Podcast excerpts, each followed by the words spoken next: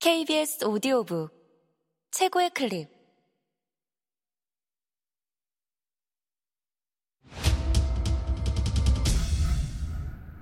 케이비에스 오디오북 전우치전, 전상욱 지음. 운치가 염준의 내실로 들어가 미녀 수백 명을 다 놓아주어 각각 제 집으로 돌려보냈다.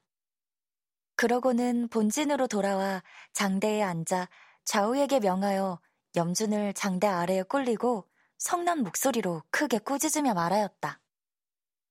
네가 재주와 용맹이 있었으면 마땅히 충성을 다해 임금을 섬겨 그 사랑을 대대로 받음이 옳거늘, 감히 역심을 품어 국가를 어지럽게 하니 그 죄를 어찌 너그러이 용서하려. 무사에게 명하여 군영의 문 밖에서 목을 베라 하니 염준이 슬퍼하며 빌면서 말하였다. 소장의 죄상은 삼족을 다 죽여도 마땅하오나 장군의 덕으로 목숨만 살려주시면 마땅히 잘못을 고쳐 장군을 조칠까 하나이다. 운치가 말하였다. 내 진실로 개과천선한다면 어찌 아름답지 아니하겠는가. 무사에게 명하여 맨 것을 끌어주고 좋은 말로 위로하여 고향으로 돌려보냈다. 그리고 거짓 운치들을 거두어들인 후에 싸움에서 승리하였다는 보고를 조정에 올렸다. 그 후 즉시 출발하여 대궐 앞에 나아가 공손히 절을 올리니 임금이 불러보시고 적을 물리친 전말을 물으셨다. 운치가 자초지종을 자세히 아뢰니 임금이 수없이 칭찬하시며 상을 많이 내려주셨다. 운치가 경성에 돌아온 후에 조정 신하들이 모두 운치를 찾아와 성공함을 축하해 주었다. 그러나 오직 선정관들만이 한 사람도 와보는 사람이 없었으니 이는 백사정 허참내 때 욕보인 일로 꺼려하는 마음이 있었기 때문이었다. 이에 운치가 다시 그들을 속이려고 하였다.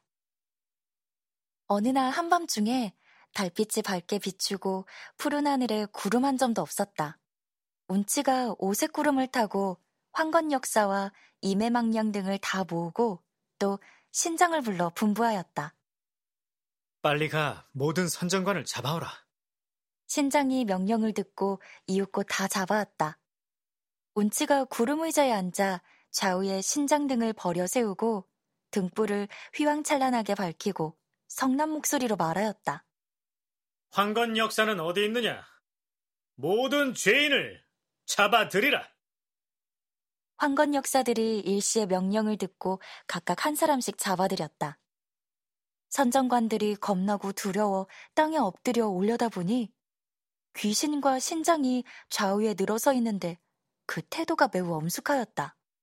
운치가 큰 소리로 꾸짖으며 말하였다. 내 전날 희롱하려고 그대들의 부인들을 조금 욕되게 하였으나 어찌 그렇듯 싫어하는 마음을 품고 나를 부대접하는 것이 이리 심한가? 내 일찍이 너희를 잡아다가 지옥에 보내버리려고 하였으나 내가 밤이면 천상의 벼슬살이로 해야 할 일이 많고 낮이면 나라의 임무에 골몰하느라 지금까지 미루어 왔거니와 이제는 마지못해 너희를 지옥에 보내 고행을 겪게 하여 거만하게 사람을 업신여기던 죄를 갚게 하고자 하노라. 말을 마치며 황건 역사를 불러 말하였다. 네가 이 죄인들을 붙잡아 지옥에 가서 염라대왕에게 넘기되 이 죄인들을 지옥에 가두어 팔만 겁이 지나거든 이승의 짐승으로 태어나게 하라. 모든 선정관이 이 말을 듣자 정신이 더욱 떨리고 혼백이 몸에서 떨어져 나가는 듯하였다. 이에 슬퍼하며 빌면서 말하였다.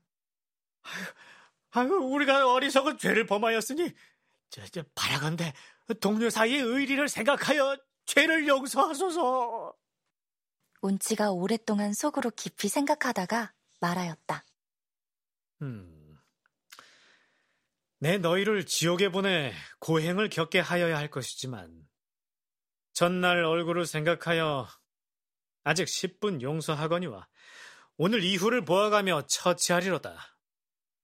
모두 몰아내치라.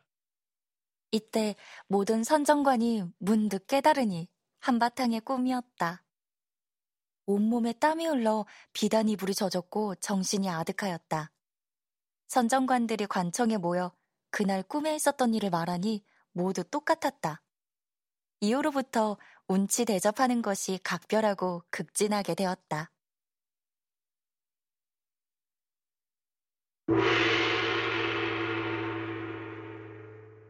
도술로서 행실을 바로잡다. 하루는 임금이 호조 판서에게 물었다. 전일에 호조의 은과 돈이 다 변하였다고 하였는데 지금은 어떠한가? 호조 판서가 대답하였다. 그때와 마찬가지로 그대로 있나이다. 임금이 크게 근심하자 운치가 나서서 아뢰었다. 원하옵건대 신이 각처에 있는 창고의 변고를 자세히 살펴보고 폐하께 아뢰고자 하옵니다. 임금이 허락하시니 운치가 즉시 호조 판서와 함께 호조에 나아가 창고 문을 열어 살펴보니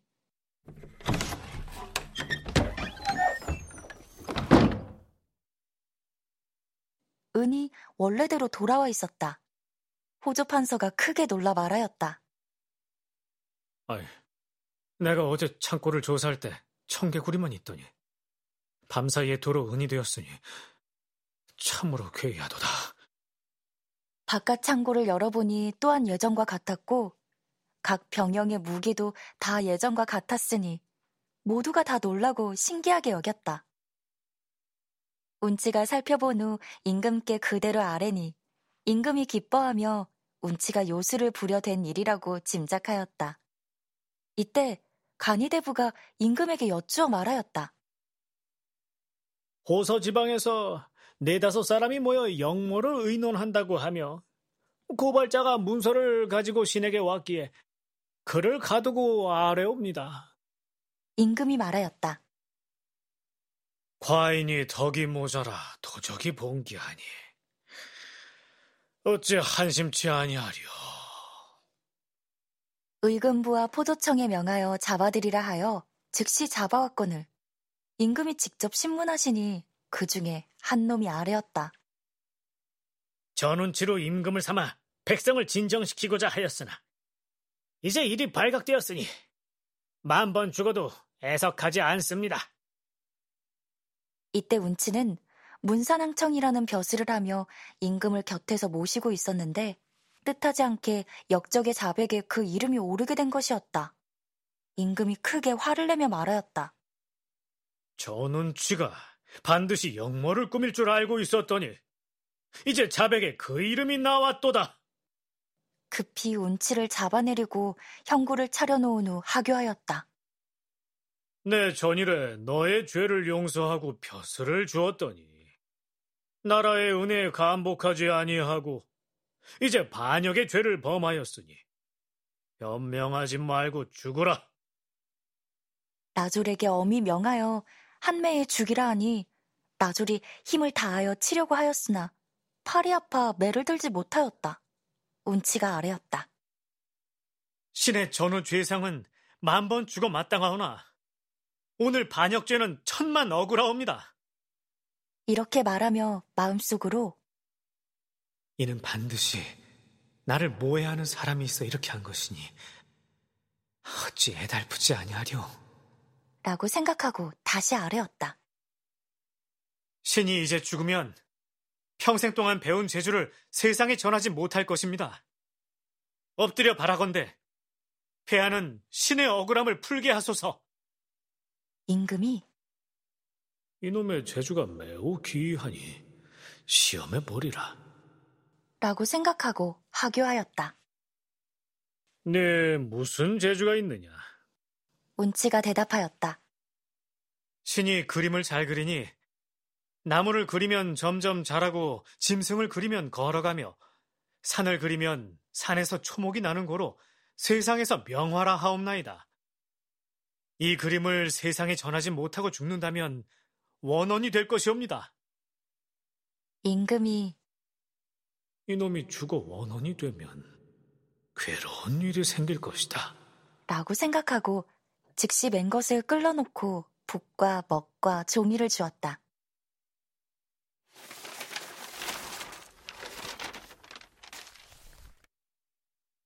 운치가 붓을 들어 산과 물을 그려 높은 산에 만장이나 되는 폭포가 산꼭대기에서 흘러내리게 하고 시냇가에 버들가지가 늘어지게 하고 그 아래 안장원전 나귀를 그린 후에 붓을 던지고 임금에게 네 번 절을 하였다. 임금이 말하였다. 너는 죽을 죄인인데 네 번 절하는 것은 무슨 뜻이냐? 운치가 아뢰었다. 신은 이제 폐하를 하직하고 산속으로 들어가나이다.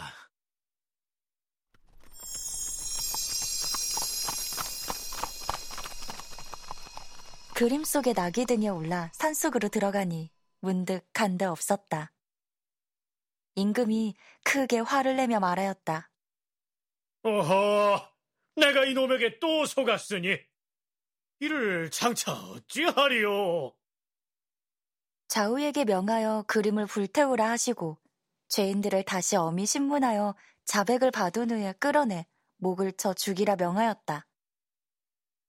운치에게 속은 것을 못내 원통하게 생각하여 각도의 공문을 보내 운치를 잡아들이는 자가 있으면 천금의 상과 벼슬을 주겠다고 하였다.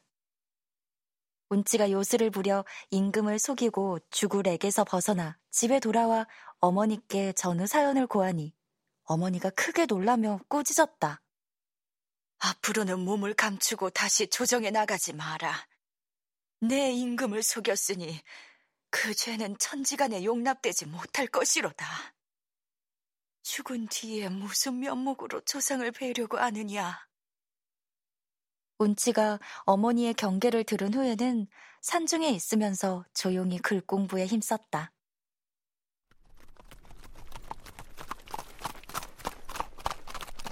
가끔씩 나귀를 타고 경치를 구경하였는데 한 곳에 이르러 보니 젊은 중이 고운 여자를 데리고 산중으로 들어가더니 얼마 지나서 그 여자가 나무에 올라 목을 매려 하였다. 운치가 마침 총가에서 술을 사 먹고 산 위로 올라오다가 이를 보고 놀라 급히 나아가 맨 것을 풀고 손발을 주물러 정신을 차리게 하고 목을 맨 까닭을 물었다. 그 여자가 말하였다.